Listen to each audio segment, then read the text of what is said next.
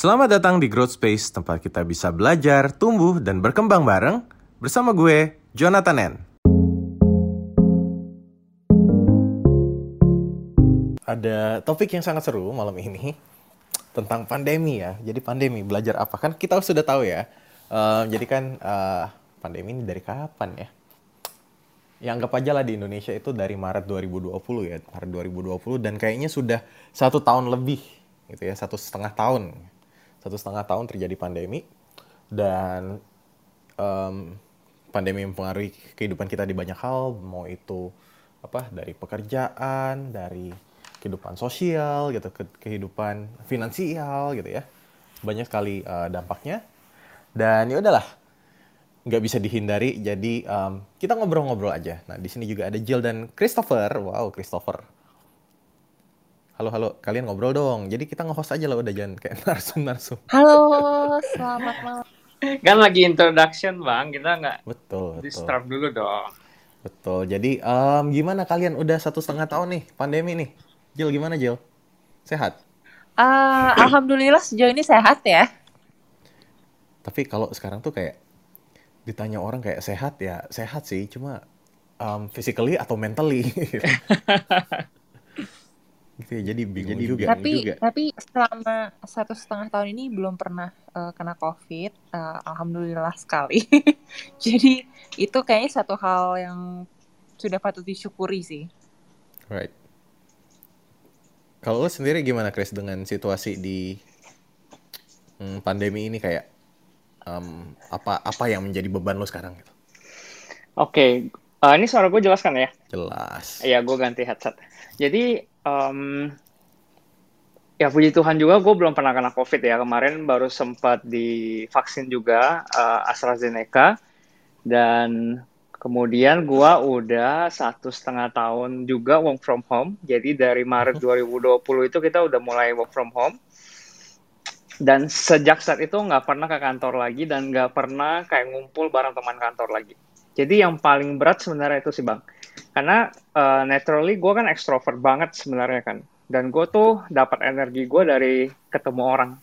Dan hmm. lu bisa bayangin gue sekarang tinggal sendiri nah akhirnya gue adopt uh, red toy poodle kan. Itu membantu lah begitu.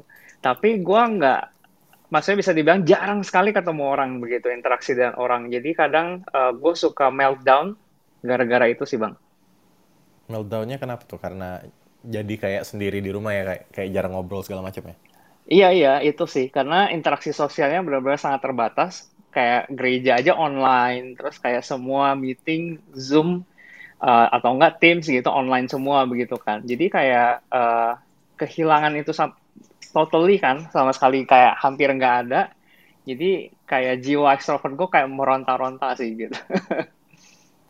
Oke, okay, um, tapi lo sendiri di rumah sendirian atau um, sama keluarga atau gimana?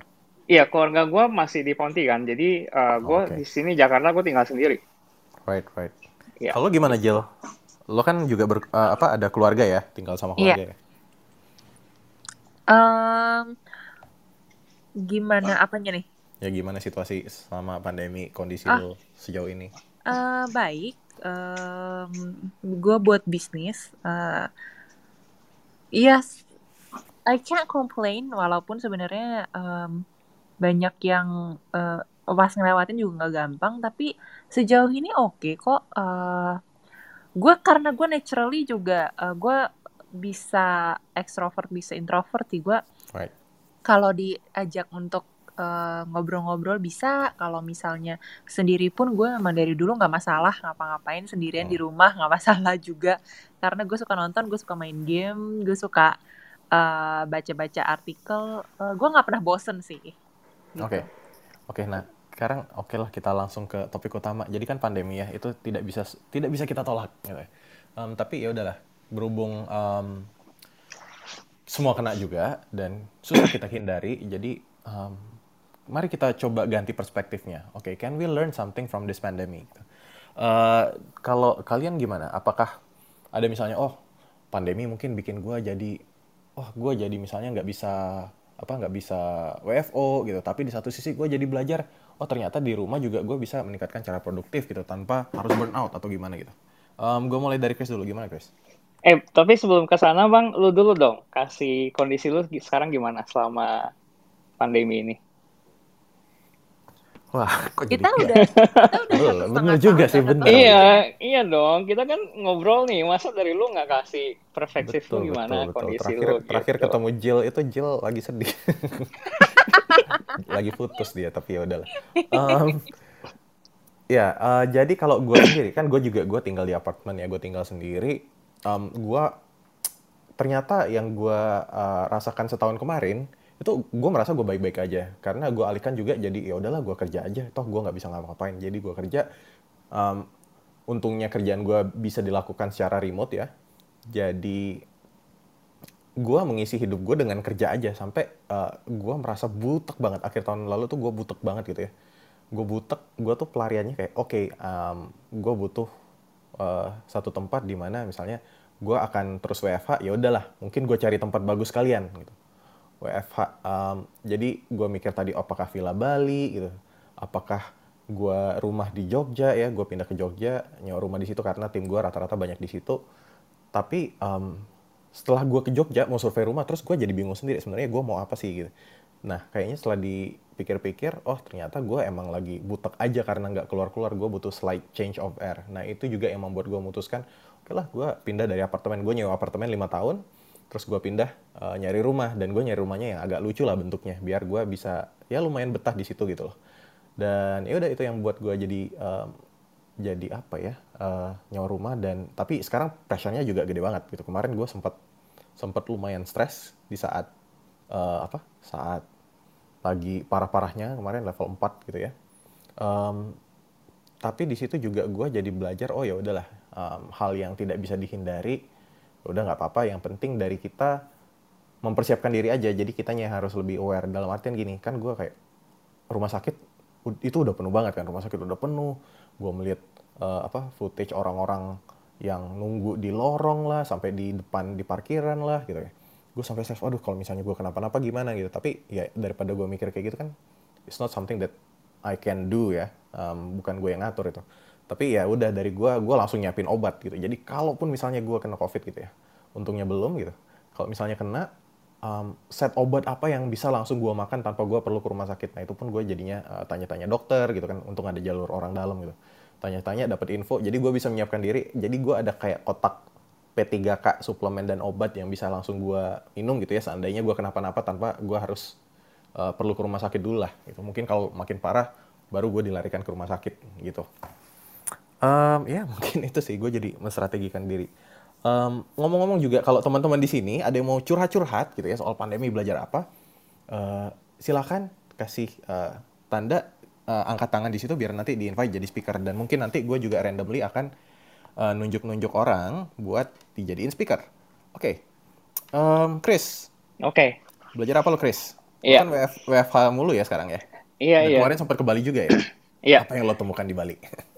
jadi itu salah satu pelarian gue sih. Jadi karena udah saking butaknya, jadi sama sih. Walaupun uh, gue udah stay di land house ya.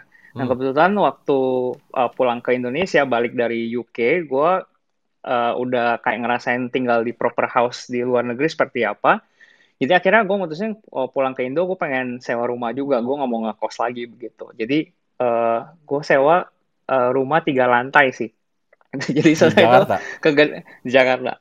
Itu kegedean sih buat gue sendiri. Tapi Tajir ketika juga pandemi datang, pandemi datang gue bersyukur sih bang, karena akhirnya uh, space gue jadinya banyak kan. Jadi gue Right. tidak terkungkung dalam satu ruangan. Jadi sekarang benar-benar gue bisa bikin satu kamar, ya ada tiga kamar kan total. Satu kamarnya gue ganti jadi uh, ruang kerja gue, kemudian satu kamarnya lagi gue jadi ruang workout gitu lah. Terus uh, ada balkon di lantai tiga, jadi kadang gue naik ke atas buat menghirup udara segar lah. Kalau misalnya gue udah seharian di rumah terus, kan kadang bisa seminggu nggak keluar tuh.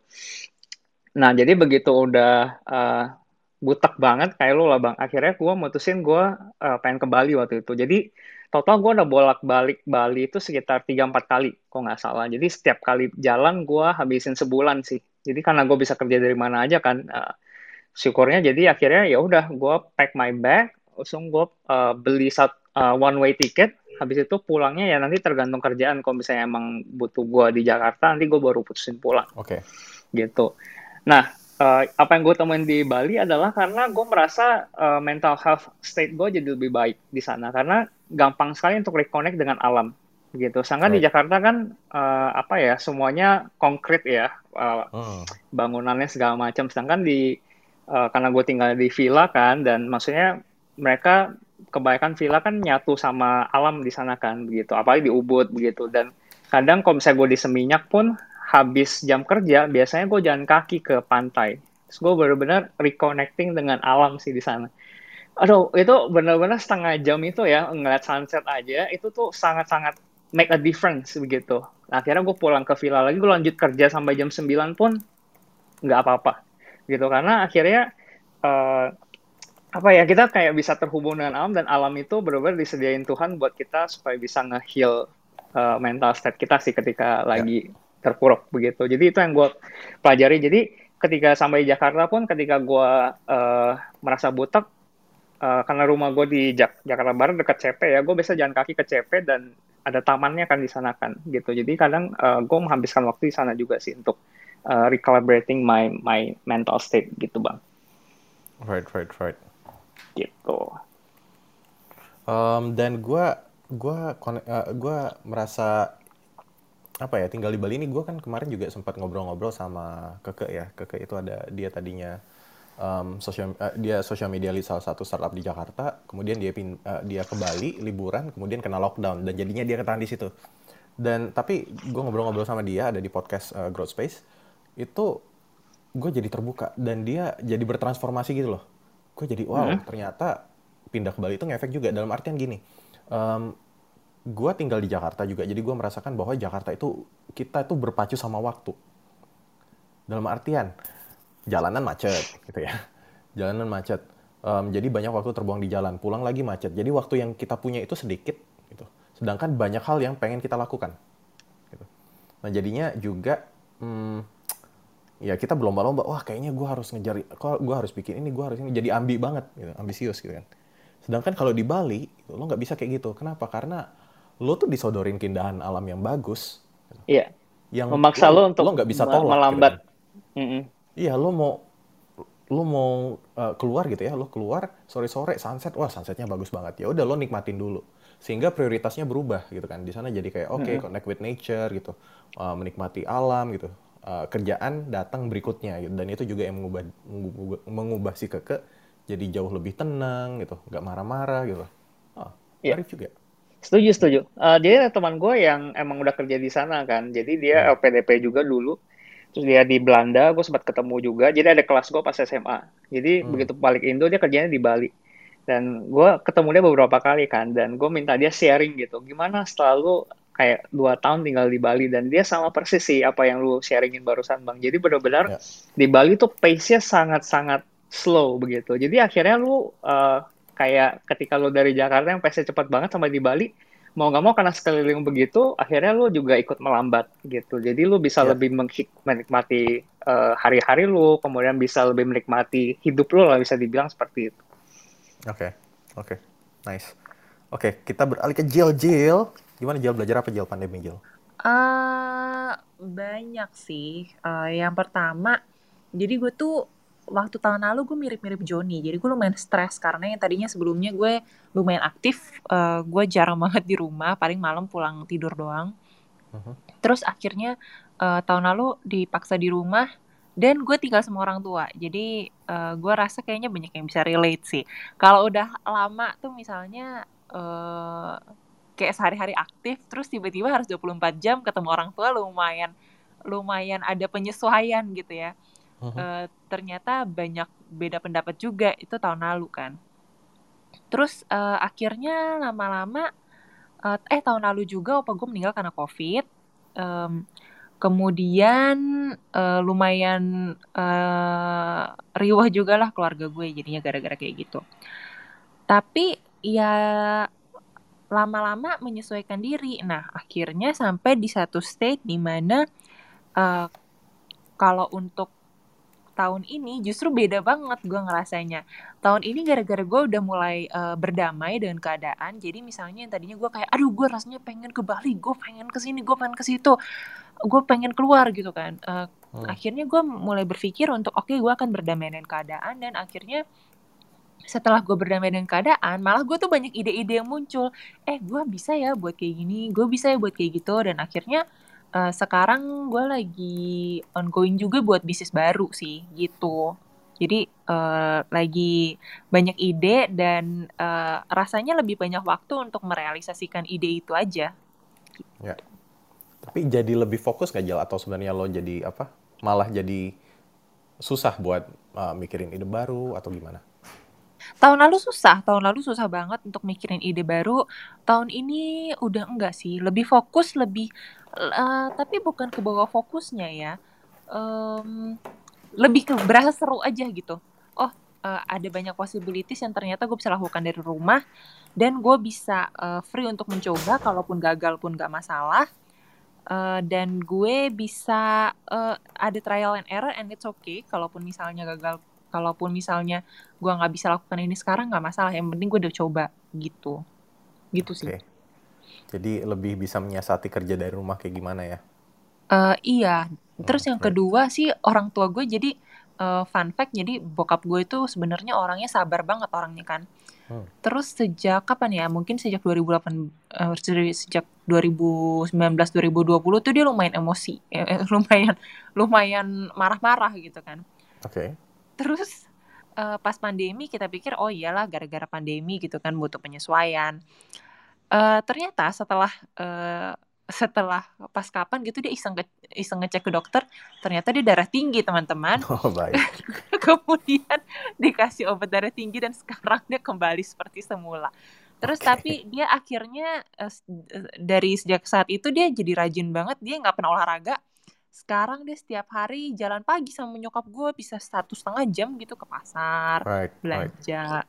dan uh, benar-benar enjoying life aja jadi ya jadi jauh lebih menyenangkan aja sih itu. Oke, okay. tips yang menarik ya. Jadi buat teman-teman yang di sini ngerasa iya, stres, iya, kayak... mungkin sering marah-marah, mungkin ada baiknya cek ke dokter. Mungkin serius. Serius ya, betul, itu betul. bener Bisa jadi bisa jadi darah tinggi ya. Bisa jadi sumpah. Bokap gue darah tinggi loh, jadi emang gue bisa second that sih. Ngaruh jadi, banget. Iya, ngaruh. bokap gue pas pertama kali kena darah tinggi tuh marah-marah tiap hari benar-benar stres. Berarti kalau gue kalem tensi gue rendah wow nggak gitu nggak gitu nggak konsepnya nggak gitu. Oke okay, oke. Okay. thanks Chris dan Jill um, sekarang gue mau coba ke Marandi ya. Marandi tadi um, tunjuk tangan. Marandi mau sharing mau ngasih tips atau mau gimana? Silakan silakan. Baik. Thank you Mas uh, Jonathan di uh, angkat kasih kesempatan untuk uh, sharing atau bertanya. Salam kenal semuanya. Salam kenal Ya, uh, ketika ditanya pandemi belajar apa, uh, sudah pasti uh, belajar uh, banyak hal gitu ya. Uh, karena pandemi ini sesuatu yang ya mungkin bagi saya uh, sebelumnya sering lah gitu dengar ada forecast atau uh, berita mengenai suatu pandemi tapi tidak pernah membayangkan akan terjadi di akhir 2019 atau awal 2020 gitu. Uh, dan uh, mirip juga dengan Mbak Jel gitu, saya ada beberapa di keluarga ada paman dan beberapa keluarga lain gitu yang meninggal turut berduka cita juga Mbak dan ada beberapa teman dan sahabat juga yang uh, ya meninggalkan uh, terlalu cepat lah gitu. Jadi belajar apa? Belajar sabar yang pasti. Belajar apa? Belajar uh, untuk bisa melatih mindset gitu.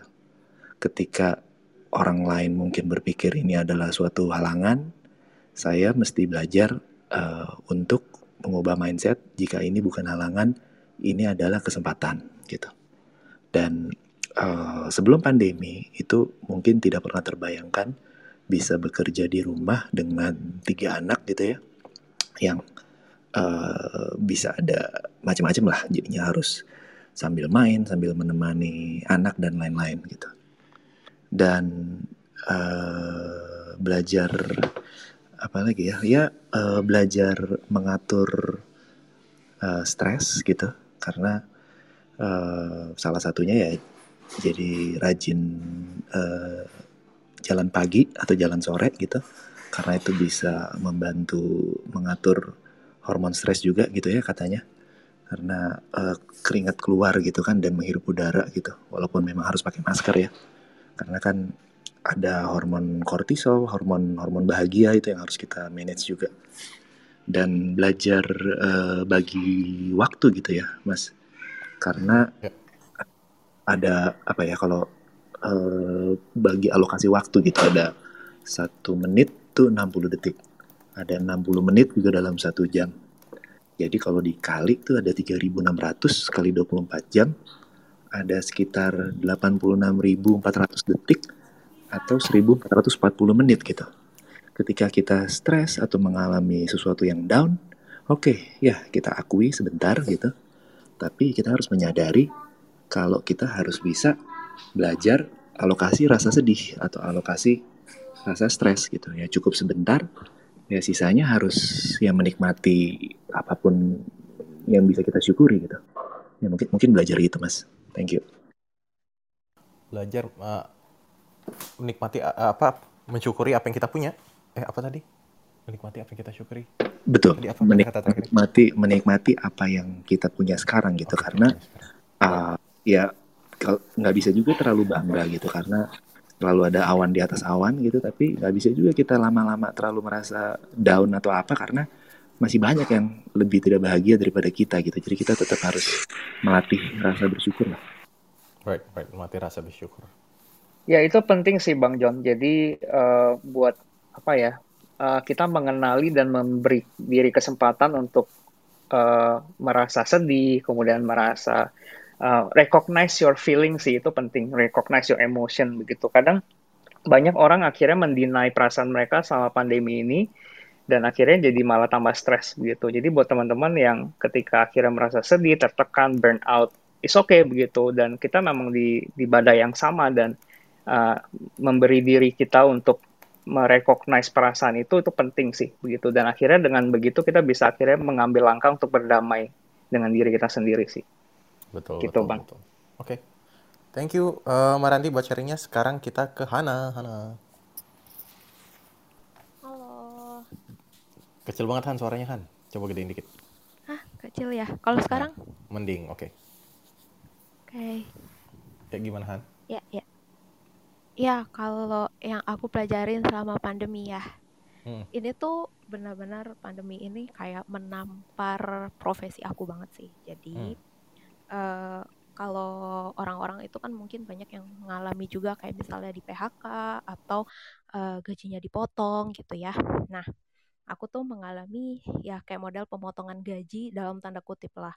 Jadi sebenarnya uh, aku itu aku tuh baru nyadar ya kalau pekerjaan aku tuh jatuhnya itu freelance sebenarnya gitu ya walaupun aku kerja di satu lembaga tapi aku tuh dibayarnya tuh per jam gitu. Jadi kalau aku kerja ya semakin banyak jam kerjanya aku ya semakin kaya lah aku gitu ya. Tapi semakin sedikit jam kerjanya aku ya aku miskin gitu kan. Tapi ada ini nggak? Ada apa? Ada gaji pokok gitu nggak?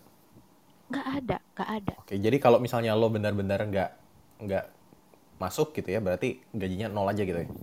Iya, jadi kalau hmm, okay. kalau misalnya nih kita bilang uh, cuti sebulan gitu ya, artinya nggak sama sekali kerja dalam sebulan, ya udah gajinya nol gitu. Kayak gitu sih. Nah, ya terus, nah jadi pandemi ini uh, aku kan uh, kayak model bisa dibilang uh, les gitu ya, tempat les gitu kan. Nah, ternyata pandemi ini e, membuat orang itu nggak percaya sama namanya belajar online. Jadi kita kan shifting tuh ya, kan nggak mungkin lah ya e, apa namanya belajar offline gitu kan pandemi. Jadi kita shifting ke belajar online, kita belajar pakai Zoom dan lain sebagainya macamnya gitu ya. E, apa namanya platform-platform yang mensupport pembelajaran online. Secara e, teknologi gitu ya, kita uh, siap gitu dengan belajar online, tapi ternyata uh, murid-murid kita itu tidak siap gitu loh, uh, tidak percayalah ada kebanyakan nggak percaya kalau belajar online itu efektif. Akhirnya menurun uh, murid-muridnya yang itu juga imbas ke jumlah kelas gitu. Nah, jumlah kelasnya turun, otomatis aku kan guru ya, jam kerja aku juga turun dong karena jumlah kelasnya turun gitu ya. Terus jadinya kalau orang lain mungkin oh ya gajinya dipotong uh, 30%, 20% gitu ya. Kalau aku kebalikannya gajinya dipotong 70%, gaji aku sisa 30%. Jadi kayak dari situ kayak mikir lah, muter otak. Gak mungkin nih uh, gue hidup kayak gini gitu kan, sedangkan uh, pengeluaran akan ada terus gitu ya. Uh, apa namanya? Gak mungkin lah ibaratnya uh, pasti ada apa ya ibaratnya ada budget minimal yang kita butuhkan dalam sebulan untuk hidup gitu kan. Yeah. Nah, itu jadi kayak kayaknya nggak bisa deh. Akhirnya dari situ aku belajar untuk yang namanya uh, berani switching karir. Jadi aku tuh ngeliat gini oh aku kan suka nulis ya. Aku suka nulis aku suka bikin konten gitu. Terus akhirnya aku tuh benar-benar coba-coba aja aku coba-coba ngelamar gitu ya. Kan uh, sekarang lamaran untuk jadi content writer gitu ya copywriter. Nah pokoknya nge-writer deh gitu atau konten kreator gitu ya aku tuh ngelamar aja udah. Portofolionya dari mana gitu. Portofolionya itu aku dari konten konten-konten aku di Instagram aja gitu. Aku bikin konten di Instagram aku jadiin itu uh, dalam bentuk PDF gitu ya. Udah terus aku uh, kasih itu sebagai portofolio kayak gitu. Terus aku nyari ngelamar kerja gitu kan ke mana-mana gitu ya. Terus akhirnya uh, dapet di satu agensi digital marketing gitu. Uh, diajak apa diajak uh, interview gitu ya di interview. Terus habis itu dia ngelihat kayak oh nggak apa-apa nih uh, pemula tapi kayak kamu nah dia ada klien uh, kliennya itu di bidang fintech gitu. Dan memang salah satu konten yang aku buat itu uh, temanya adalah tentang financial planning gitu kan. Jadi dia ngeliat kayak oh kamu punya background ilmu yang kayaknya kita butuhin nih gitu. Yaitu di financial planning karena fintech ini bikin konten seputar financial planning. Ya udah akhirnya aku diterima di situ. Jadi backgroundnya adalah karena yaitu karena tulisan aku terus karena tema tulisan aku tuh nyambung sama yang mereka butuhkan gitulah. Ya udah terus akhirnya nah dari situ sih aku jadi belajar untuk uh, mendiversifikasikan pekerjaan gitu ya satu. Dan yang kedua belajar untuk berani melihat potensi diri yang lain dan mencoba sih. Karena aku ngeliat teman-temanku tuh banyak yang nggak berani gitu loh bang. Jadi kayak aku guru ya maunya ya kalau nggak les privat ya kalau nggak uh, apa uh, ya pokoknya hal-hal yang masih ngajar-ngajar gitulah padahal mungkin dianya tuh punya kemampuan lain ya gitu. Kayak aku nih misalnya nulis gitu. Ya padahal tulisan aku bisa aku jual ternyata gitu. Nah itu sih yang aku ngerasanya uh, ini pelajaran yang berharga banget dan akhirnya aku explore banyak hal aku belajar uh, akhirnya kan aku masuk ke apa copywriting digital marketing aku belajar banyak hal sih tentang bidang itu gitu. iya berarti semacam berani keluar dari zona nyaman gitu ya berani yes. explore peluang baru betul nice, karena nice. BU ya butuh uang betul uh, tagihan adalah tagihan dan cicilan adalah motivasi sudah ada cicilan Iya, saya ada KPR yang harus diperjuangkan, oh. jadi nggak bisa tuh males-malesan. Betul, betul, betul. Semoga sukses dengan KPR-nya ya. Yes. Oke, okay, thank you Han. Nah, kita geser lagi. Uh, tadi Hana udah cerita, sekarang ke Vika Rio. Halo Rio. Halo John. Apa kabar, sehat? Sehat, sehat. Nah, yuk. Dialing in dari Bandung. Gimana? Mantap. Pandemi belajar apa nih, yuk? Apalagi kan Anda kan juga um, apa pengajar juga ya bisa dibilang pengajar gitu ya yang um, apa pengajar yang lebih ke dalam bidang karir nih ya terutama gimana caranya kita bisa mendapatkan ya karir yang bagus dan juga fulfilling lah ya. Hmm, hmm, hmm. Nah tapi pengajar belajar apa nih? Wah justru itu justru menurut gue gue banyak sharing itu sebagai cara gue buat belajar sih Hmm. Jadi uh, mungkin gue set konteksnya dulu kali. Jadi tadi gue tuh actually suka banget waktu um, Mas Marandi tuh bilang bahwa pandemi ini adalah kesempatan untuk melihat peluang gitu, instead of melihat rintangan. Dan kayaknya itu kayak tema besar yang gue pelajarin sih selama lagi pandemi gitu. Konkretnya gimana? Jadi kayak konkretnya tuh kayak di tempat kerja jadi konteksnya adalah gue tuh dulu um, gue gue tuh kerja di perusahaan di mana gue sering bisnis trip dan kayak kerja open space. Jadi tuh gampang belajar dari orang lain. Terus kalau kalau mau brainstorming tinggal ke whiteboard. Nah, itu tuh hilang semua nih dengan gara-gara pandemi gitu kan. Jadi gue tuh dipaksa untuk lebih kreatif. Gimana ya gue bisa tetap belajar, tapi gue itu nggak berada di ruangan yang sama. Nah, untungnya gue jadi menemukan cara lain kayak misalnya kayak eh uh, ada meeting nih, meeting yang isinya satu meeting isinya 200 orang gitu, ngebahas topik yang seru. Terus gue suka nggak tahu diri aja, eh gue boleh ikut gak meetingnya gitu. Supaya gue dapat update juga dan itu bisa belajar. Atau kayak kalau misalnya ada um, Slack channel Slack channel gitu, mereka suka share dokumen, gue suka iseng buka-bukain dokumennya. Dan surprisingly ternyata gue malah jadi bisa belajar lebih banyak gitu, karena dulu hal-hal ini kan gue cuma bisa belajar dari orang yang gue ketemu langsung kan tapi sekarang ternyata dari ikut meeting Zoom yang di mana uh, ruangannya kan jadinya lebih tidak terbatas. Kalau dulu kan kayak aduh mau ikut sebuah meeting ruangannya kecil nggak terbatas uh, itu terbatas gitu kan. Jadi gue belajar gimana sih caranya supaya kita tetap bisa belajar di kerjaan kita biarpun kita itu nggak kerja bareng di ruangan yang sama. Nah, in terms of personal, uh, tadi John juga udah bilang juga kalau gue ngajar, jadi gue itu um, baru mulai, dan ini gara-gara pandemi juga, gue akhirnya mulai bikin konten di Instagram seputar karir dan pengembangan diri.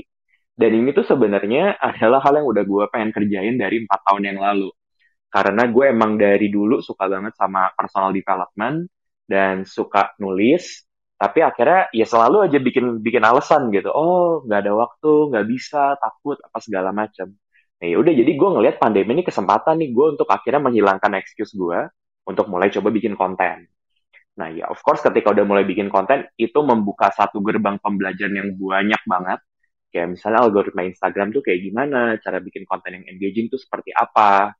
Um, so itu juga jadi satu topik pembelajaran sendiri aspek ketiga mungkin karena gue jadinya spend lebih banyak waktu di rumah, gue jadi dipaksa untuk lebih kreatif kayak misalnya dulu olahraga gue tuh sepak bola, bulu tangkis. Terus kayak sekarang gue jadi nyobain yoga. Gara-gara pandemi gue nyoba yoga. Gue nyoba high intensity interval training. Gue jadi nyoba belajar bikin kopi di rumah. Terus yang tadi Jill bilang juga dealing sama orang tua itu juga belajar lagi yang baru karena gue jadi move back with my parents gitu. Jadi banyak banget sih John honestly yang dipelajarin pas lagi pandemi ini. Right, bahkan hal-hal yang tadi ya, hal-hal simple seperti oh balik lagi ke rumah, dealing with parents gitu ya, dan juga mungkin um, bikin konten di sosial media ternyata hal-hal sederhana ini bisa jadi belajar hal baru lagi ya buat kita ya. Benar, benar banget. Maksudnya sebenarnya kadang-kadang kan kita punya asosiasi kan, oh kalau belajar tuh artinya misalnya kita dapat training nih dari kantor atau kita baca buku tapi sebenarnya kalau kita melakukan sesuatu, terus kita reflect, gue dapat lesson apa ya? Itu termasuk belajar sih menurut gue. Ya, ya. Gitu. Oke, okay. oke. Okay. Thank you for sharing, yo. Nanti kita uh, ngobrol-ngobrol lagi ya. Kita sekarang pindah dulu ke Gani. Halo Gani, Boleh. yang barusan datang. Halo, maaf telat. Gak apa-apa. Dengar-dengar oh. baru selesai meeting nih. Iya nih, kalau Joni kalau bikin malam-malam saya masih meeting. Meeting kok sampai malam. Aduh. Nanti kena itu loh apa? Zoom fatigue loh, Zoom fatigue. Apa tuh? tuh kebanyakan Zoom. Anyway oh, kan. Iya, iya, gimana, uh, gimana lo 2020 2021 selama pandemi um, ada tantangan apa nggak dan apa yang mungkin hal apa uh, tantangan apa yang bikin lo belajar hal baru gitu ya. Hmm. Dan hmm. mungkin juga kan kemarin juga lo menikah sempat sempat mundur kali ya. Mm -hmm. pandemi meskipun cuma mm -hmm. berapa bulan gitu tapi apakah ada satu hal juga yang lo pelajarin dari itu gimana kan? Iya, apa namanya? Jadi sorry ya kagak dengerin yang yang tadi-tadi ya, apa namanya karena baru gabung. Kalau belajar hal baru, kalau tadi Joni nyebut pernikahan sih ya banyak sih justru itu yang paling apa yang gue pelajarin kali ya uh, hidup rumah tangga. Uh, tapi tadi Joni bilang diundur ya enggak sih dicepetin justru nikahan gue. Oh, dicepetin. Gara-gara mau ada PPKM jadi gue nikah sebelum PPKM akhirnya waktu 2020 jadi ini uh, istilahnya gue tahun pertama kawin uh, pandemi. Jadi pandeminya belum kelar-kelar. Untung gue nggak nunda waktu 2020 gitu kan. Banyak orang yang nunda, eh tetap aja ppkm gitu 2021. Jadi anyway, uh, apa namanya yang gue pelajarin pertama-tama itu hidup berumah tangga sih. Uh, meskipun pacaran sama orang udah lama, tetap aja sih hidup berumah tangga tuh beda sih. Uh, dalam artian setidaknya ada hal-hal kecil yang yang kita pelajari lagi belajar lagi gitu. Mungkin dulu rasanya kayak ah kayaknya nggak akan segitunya tapi ternyata uh, apa namanya segitunya gitu ya ketika hidup hidup bareng gitu. Dan apa namanya kalau bahasa Joni itu sih adulting ya John ya? Lu sering pakai kata itu ya. Itu menurut gua gua spend like one and a half year itu adulting sih. Kayak gue belajar banyak banget hal baru. Kayak gue ingat banget gue sempet ngobrol sama lo kan soal apa keuangan terus kayak itu akhirnya gue belajar banyak sampai sekarang uh, ngatur keuangan gue terus juga gue belajar investasi gue apa namanya ya uh, ngurusin rumah dan sebagainya hal-hal baru bahkan sekedar untuk kayak tetek bengek ngurusin bangun rumah apa ketemu developer kontraktor segala macam itu kayak apa namanya hal-hal baru yang menurut gue mungkin bukan masalah covid sih John tapi yeah. juga lebih kepada uh, memang fase hidup gue oke okay. tapi oke okay.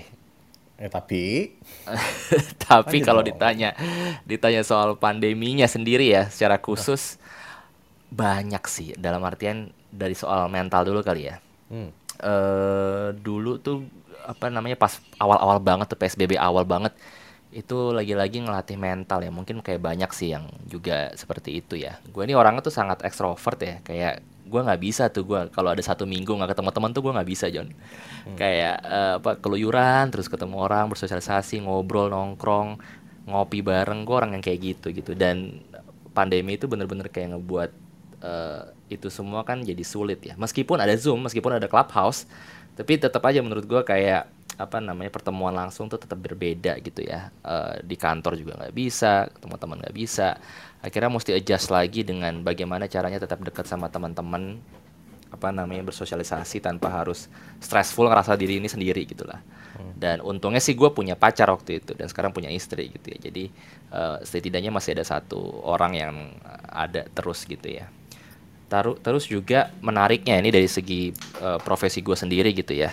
Ini nih ternyata pandemi ini tuh ngebuat uh, eh, gue sendiri tuh seperti surplus John soal kerjaan. Ini menariknya karena uh, selama pandemi ini banyak banget kayak data-data uh, digital itu yang terbuka di publik John. Karena kayak seantero jagat ini kan pengen kayak nyari solusi buat pandemi ya dan perusahaan-perusahaan teknologi maupun pemerintah itu semua kayak berjibaku bareng-bareng. Dan gua sebagai periset itu kayak sebenarnya happy banget. Jadi kayak bukan happy karena pandeminya tapi kayak blessing in disguise sih. Karena ternyata uh, pas pandemi kayak Google Facebook semuanya mau apa apa ngeluarin data mereka dan sebagainya. Dan gua sebagai periset uh, Uh, dan kantor gua gitu ngerasa happy banget karena akhirnya banyak hal-hal baru, riset-riset baru dan skill-skill baru yang tadi kita nggak anggap uh, bisa secepat ini kita adaptasi ternyata bisa gitu. Dan itu terjadi uh, selama setahun belakangan gitu.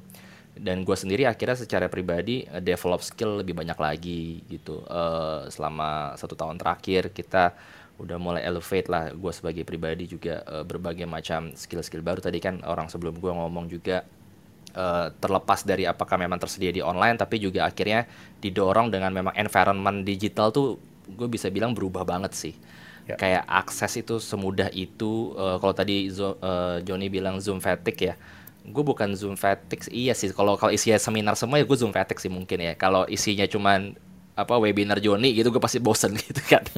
Tapi kan tapi kan ternyata enggak ya. Dalam artian uh, banyak banget hal-hal uh, baru. Kayak istilahnya bikin training aja sekarang udah banyak banget macamnya. Apa itu Slido sebelum mana? Ada yang tahu gitu kan. Apa Betul. sekarang kayak orang-orang udah udah keren-keren banget bikin acara. Bahkan yang dulu bilang kayak kayaknya nggak mungkin deh online. Ternyata gue bahkan selama pandemi satu satu tahun tetap bisa kok lakukan riset-riset sosial bahkan kualitatif kuantitatif ketemu orang bikin workshop. Bahkan gue uh, gabung di salah satu apa namanya tempat mentraining kebijakan publik gitu. Jadi kayak amazing sih sebenarnya uh, pandemi ini bagi bagi gue sendiri ya untuk ya. ditanya belajar apa sih banyak sih John gitu kali awalnya. Oke, okay. okay, thanks again. Um, bener sih di satu sisi uh, eh, gue juga merasakan manfaat digital ya. Jadi tadinya juga gue tuh pengen bikin roadshow lah, wow roadshow, um, seminar soal digital marketing gitu ya dari Surabaya, Medan, Makassar, Bandung, Jogja. Um, tapi sebulan setelahnya, jadi kan gue masih mikir tuh masih hitung-hitungan lah nyari vendor apa IO segala macam, hotel apa segala macam. Um, terus kemudian terjadi pandemi dan pandemi kayak wah gila nih kacau semua uh, rencana kacau gitu ya.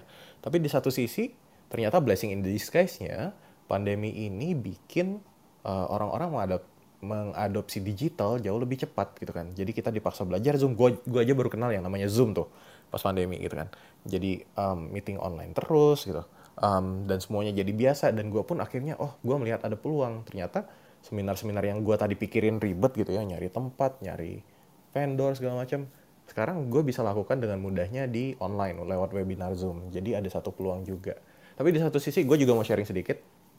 Kalau gue belajar um, di awal pandemi di bulan April 2020 gue juga kehilangan tapi kehilangannya uh, kucing gue gitu ya. Um, tapi buat gue buat gue uh, ini satu pukulan berat gue um, entahlah dia meninggal kayaknya sih nggak covid ya tapi ya momennya sama gitu. Jadi dia sakit terus sakitnya makin parah uh, gue bawa ke rumah sakit kemudian dia meninggal dan gue kayak gue nangis jadi jadinya jadi kayak gue seminggu tuh nangis mulu tiap hari. Um, dan kenapa jadi konteks nih konteks. Kucing itu jadi gue hidup single selama tiga tahun 4 tahun sama kucing itu terus ya. Um, namanya Miko.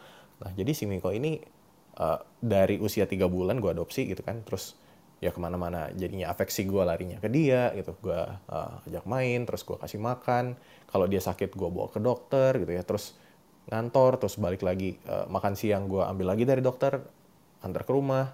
Um, terus gue balik kantor lagi. Jadi kan semakin lama lo um, apa semakin lama lo mencurahkan waktu tenaga uang di satu hal gitu ya lo semakin bisa mendevelop perasaan lo terhadap hal tersebut. Mau itu uh, mau itu pasangan mau itu binatang piaraan mau itu koleksi perangko gitu. Ya semacam itulah. Dan ketika um, kucing gue ini mati gue juga jadi jadi wah gue sedih banget. Karena gue merasa kayak gue mau hidup sama dia minimal sampai 13 tahun ke depan lah kan kucing juga ada usia kayaknya rata-rata belasan tahun gitu. Ya gue pengen kayak wah oh, imagine nanti gue punya gue udah gede misalnya ya uh, eh, gue udah tua uh, mungkin punya anak gitu ya anak gue nanti ketemu kucing gue juga gitu kan bisa gue kenalin gitu. Dan mereka bisa main-main. Jadi banyak sekali hal yang gue pikirkan gitu. tapi ternyata baru tiga tahun kucing gue mati gitu kan. Dan di situ pukulan keras dan gue juga jadi berusaha memaknai gitu. Yang pertama gue belajar uh, menerima emosi gue gitu. Gue lagi berduka ya udah gue terima gue keluarin gitu nangis. Tapi gue juga mengerti bahwa gue tidak bisa begini terus gitu. At some point gue harus move on gitu ya. Jadi um, oke okay, setelah gue gue bersedih selama seminggu gue mulai memahami bahwa um, hidup itu bukan milik kita gitu ya. Kita kita we don't really own anything. Kita nggak pernah memiliki apa pun dalam hidup ini jadi semua yang ada di kita ya, ya cuma sementara ya titipan lah titipan Allah lah kasarnya gitu kan. Nah jadi ketika gue menyadari hal itu gitu ya oh berarti iya um, semua itu bahkan kucing gue itu bukan milik gue technically gitu kan. Gue cuma berada di timeline yang kebetulan beririsan timeline dia beririsan dengan timeline gue yang kebetulan dia ada di tiga tahun hidup gue tapi ya udah dia ada di situ dan itu membuat gue sadar oh berarti ya orang-orang lain pun begitu. Orang-orang lain juga memiliki irisan timeline dengan kita gitu. Dan tinggal ketika gue menyadari itu gue jadi kayak oh, oke okay, um, gue jadi lebih bisa menghargai orang-orang yang ada di sekitar gue gitu ya. Um, lebih not not taking them for granted gitu. Benar-benar berterima kasih thank you for being here gitu. Um, dan juga gua bisa uh, lebih memaknai lah soal kehidupan dan juga kematian gitu dan ya mungkin di masa depan ketika terjadi pun gue akan lebih siap karena gue sudah pem punya pemahaman baru tentang hidup dan mati itu sendiri. Gitu kali ya. Um, dan oh kalau gue gue mau nanya deh misalnya buat teman-teman di sini.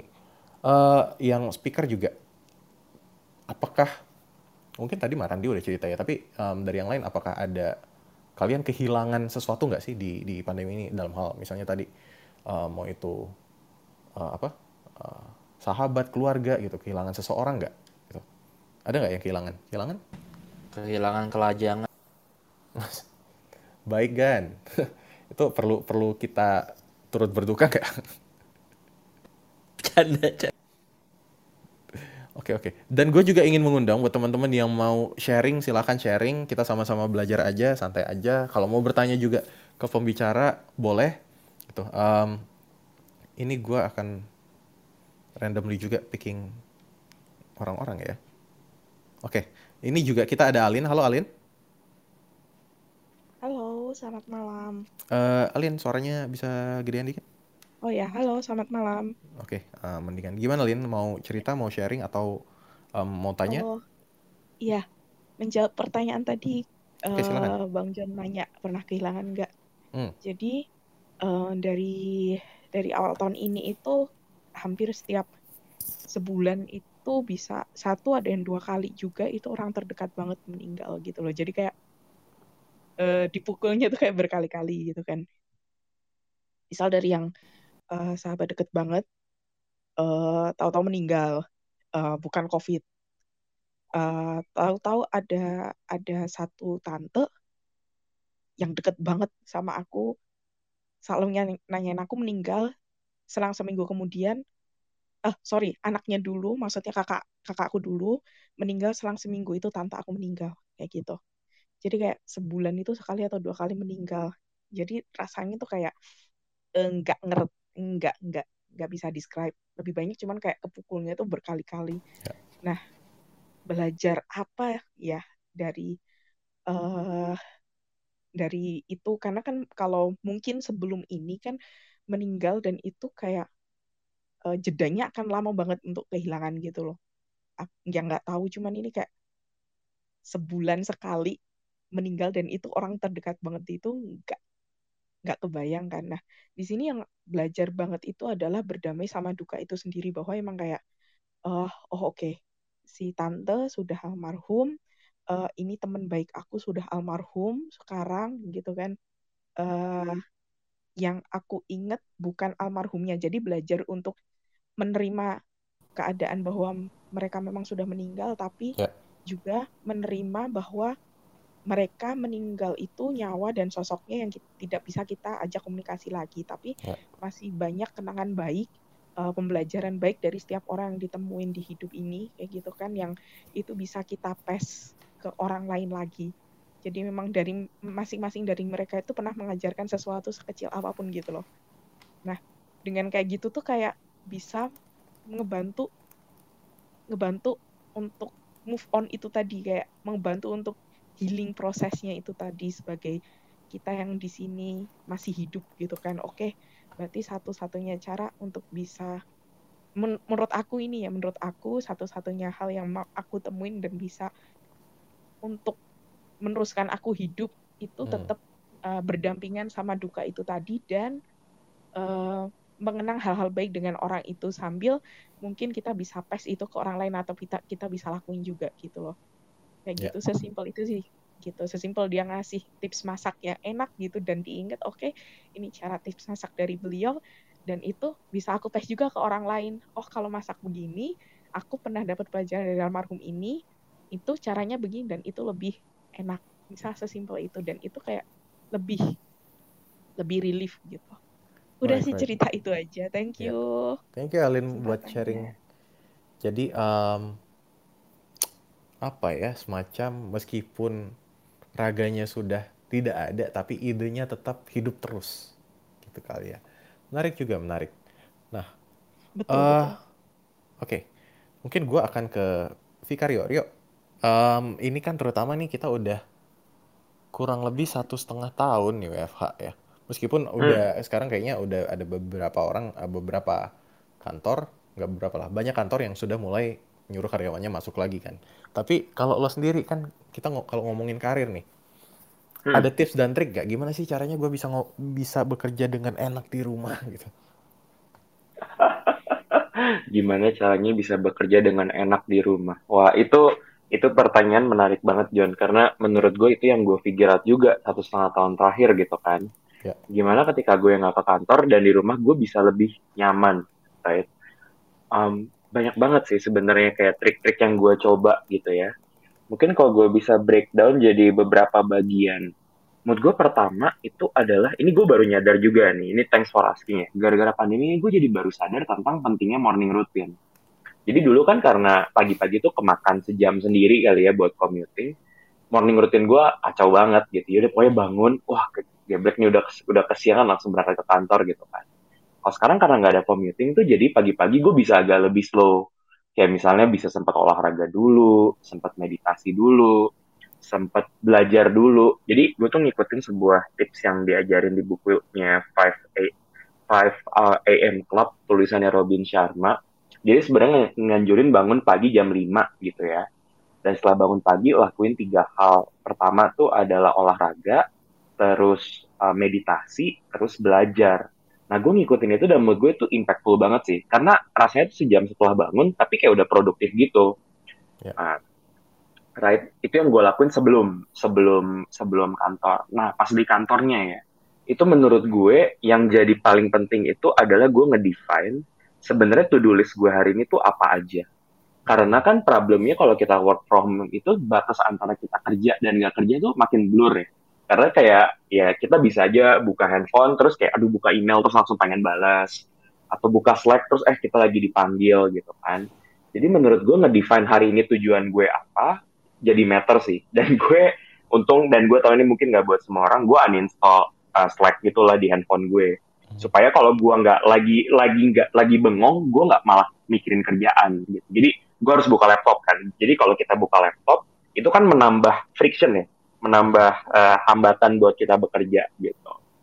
Sama yang ketiga menurut gue itu adalah nggak yang nggak kalah penting itu ketika malam dan di waktu luangnya tuh beneran break sih. Karena yang gue rasain banget sekarang kan hiburannya berkurang ya. Kalau dulu tuh kan jam sore-sore tuh enak tuh bisa jajan gitu kan. Yeah. kalau sekarang kan hiburannya ngapain sih? Ujung-ujungnya kan scrolling sosial media lagi. Dan makin ke sini gue sadar kalau kelamaan tuh malah jadi saking hour energy gitu. Nah jadi gue bener-bener bikin timer di sosial media gue kayak Instagram tuh cuma bisa kayak 30 menit sehari. Dan jadi kalau gue misalnya nggak lagi bengong atau lagi capek kerja pun gue memilih untuk misalnya ngeliat awan ngobrol sama orang rumah atau jalan-jalan aja keliling kompleks gitu. Nah jadi eh, hal-hal itu ya biarpun kayak ada aspek yang kerjaan banget, aspek nggak kerjaan banget, tapi itu ngebantu banget sih improving WFH experience gue gitu. Oke, okay, oke. Okay. Thank you for sharing Rio. Jadi kayaknya ini cukup menarik. Mungkin kapan-kapan kita bikin satu sesi sendiri ya Clubhouse yang ngomongin WFH. Oh boleh banget, boleh banget. Karena banyak orang struggle gitu kan. Terutama gue juga pengen dengar perspektif karena ya mungkin gue bias juga ya John. Maksudnya kan gue juga belum berkeluarga dan yeah. beberapa teman gue yang berkeluarga dan WFH kayak wah gila nih WFH susah. Gue juga pengen belajar dari mereka gitu kan. Gimana sih bisa juggling that? Boleh, boleh banget. Mengerti, mengerti. Mantap. Oke. Okay. Ngomongin WFH sambil WFH aja. Waduh. Bisa sih kalau nggak ada meeting ya. Itu kayak dengerin radio sih sebenarnya. Boleh, boleh, boleh. Nanti kita coba ya. Bisa juga tuh ya, seru, seru, seru. Oke. Okay. Um, sudah mau jam 9, jadi gue mungkin sekalian gue wrap out aja ya. Uh, nah, jadi ya balik lagi, pandemi ini sesuatu yang yang pahit ya. Mungkin tidak dari kita semua suka berada di situasi seperti ini, tapi ya udah kita ganti mindsetnya bisakah kita belajar ibaratnya begini ibaratnya gue mau ngasih uh, analogi gitu ya ketika kita kecil kita mungkin banyak di sini yang nggak suka makan sayur gue juga nggak suka makan sayur dulu gue intinya makan nasi daging aja nasi daging kecap sama kerupuk tidak lupa gitu ketika nyokap gue nyuruh makan sayur kayak ini sayur gue nggak mau ngambek gitu ya dipaksa terus ya udahlah akhirnya sayurnya ya udah sayurnya gue makan dulu semua gitu biar itu tidak mengganggu rasa gue makan nasi dan daging dan lauk-lauk lainnya. Gitu. Nah, waktu itu pun um, gue nggak ngerti kenapa sih nyokap gue nyuruh gue makan sayur gitu ya. Uh, gue sukanya yang manis-manis gitu, gula, permen apa segala macam. Nah, tapi seiring waktu, ke, ketika gue menjadi dewasa, gue jadi mengerti bahwa ternyata sayur itu yang gue butuhkan untuk gue tumbuh dan berkembang dengan baik yang yang manis-manis justru ya kayak gula apa segala macam itu ternyata yang bikin gue sakit di masa depan gitu. Nah jadi mungkin nggak ya um, yang tadinya uh, yang tadinya gue kira wah nyokap gue tuh jahat banget gitu ya masa gue makan sayur ternyata nyokap gue itu justru memikirkan kebaikan gue bahwa di balik sayur yang gue anggap nggak enak dan pahit itu ternyata itu memang yang gue butuhkan buat berkembang. Dan itu baru gue sadarin di masa depan. Nah, mungkin nggak sebenarnya pandemi ini seperti nyokap nyokap kita itu yang mau ngasih sayur gitu. Sayur itu mungkin bukan makanan yang kita suka, tapi itu yang kita butuhkan buat berkembang.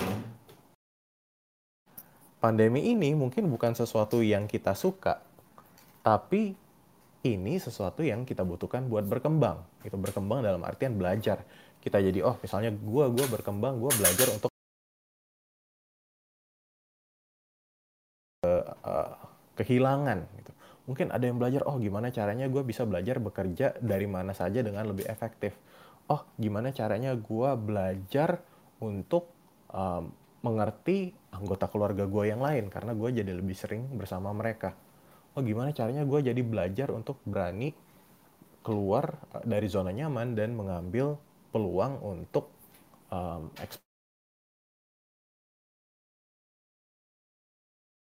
Jadi mungkin tadi juga yang sudah di-sharing oleh para speaker di sini bisa bisa memberikan satu perspektif baru ya bagaimana sebenarnya pandemi ini bisa dijadikan kesempatan buat kita belajar juga. Sehingga akhirnya nanti mungkin di masa depan gitu ya beberapa tahun lagi 5-10 tahun lagi ketika kita melihat ke belakang kita bisa bilang wah gue bisa jadi seperti ini thanks to pandemi kemarin gitu. Ternyata itu membuat kita jadi lebih kuat gitu. Itu membuat kita jadi uh, menumbuhkan skill baru gitu jadi lebih resilient gitu mempunyai daya daya bangkit yang tinggi gitu dan lain-lain ya, you name it lah, gitu kali ya. Um, dari speaker-speaker sini ada yang mau menambahkan lagi? Silakan. Satu menit ya, silakan Marandi. Ya, ya mungkin uh, tadi betul sekali yang Mas Jonathan sampaikan. Uh, jika bisa juga kasih perumpamaan, uh, biasanya itu tiap uh, kurang lebih 10 tahun itu selalu uh, dunia itu ada uh, krisis lah 2008 krisis keuangan gitu 2013 14 ada juga krisis keuangan di 2020 ada krisis covid yang disertai juga dengan krisis keuangan ya. yang yang yang perlu uh, teman-teman uh, tahu juga setiap krisis itu selalu menghadirkan peluang baru selalu ada perusahaan-perusahaan baru yang muncul apakah itu Apple baru Microsoft baru yang teman-teman bisa cari informasinya gitu. Dan kalau kita bisa perumpamaan juga tadi kita itu mesti mengakui kalau kita itu kecil gitu. Jadi kita bag bagaikan kutu yang menebeng di punggung kerbau gitu. Jadi uh, saya bisa kasih hint itu aja. Uh, ada banyak peluang lah pokoknya di tengah kekisruhan yang kita alami sekarang gitu. Semangat tetap semangat semuanya. Thank you. Oke, okay. thank you Marandi. Yang lain ada lagi yang mau menambahkan? Ada ada. Minum air putih John. Minum air putih biar sehat ya. Uh, eh, gue nambahin satu kali ya John. Oke. Okay, uh, mungkin uh, kita jadi belajar untuk tidak take it for granted untuk semua yang pernah kita alami sebelum pandemi begitu. Mungkin ketika kita bisa ketemu dengan teman setiap sore nongkrong begitu dan kita bisa traveling, kita bisa ngapain aja dengan sebebas-bebasnya sebelum pandemi gitu. Mungkin kita sering banget nih ketemu sama orang, ah, sama teman lah gitu. Terus kita malah pas ketemu masih sibuk main handphone misalnya. Hmm. Tapi akhirnya pandemi ini jadi apa ya, mengajarkan kita bahkan sekarang kan PPKM ya, ketemuan buat misalnya harus face to face aja 30 menit misalnya kayak gitu. Yeah. Kita jadi akhirnya menghargai itu gitu. Jadi akhirnya tidak jadi uh, terdistraksi dengan handphone dan lain-lain lagi seperti dulu begitu. Jadi benar-benar uh, menghargai apa pun yang uh, kita sudah bisa lakukan sebebas-bebasnya sebelum pandemi sih begitu. Dan semoga setelah pandemi itu lewat kita jadinya lebih menghargai momen-momen kecil seperti itu. Right, right. Thanks Chris buat remindernya. Oke. Okay. Um, kalau gitu kita sudah cukup sampai di sini. Kalau tidak ada lagi dari speaker lain, nggak ada. Going once, going twice. Oke, okay, nggak. Ya. Um, terima kasih teman-teman. Sampai jumpa di diskusi kita berikutnya. Thank you, thank you semua.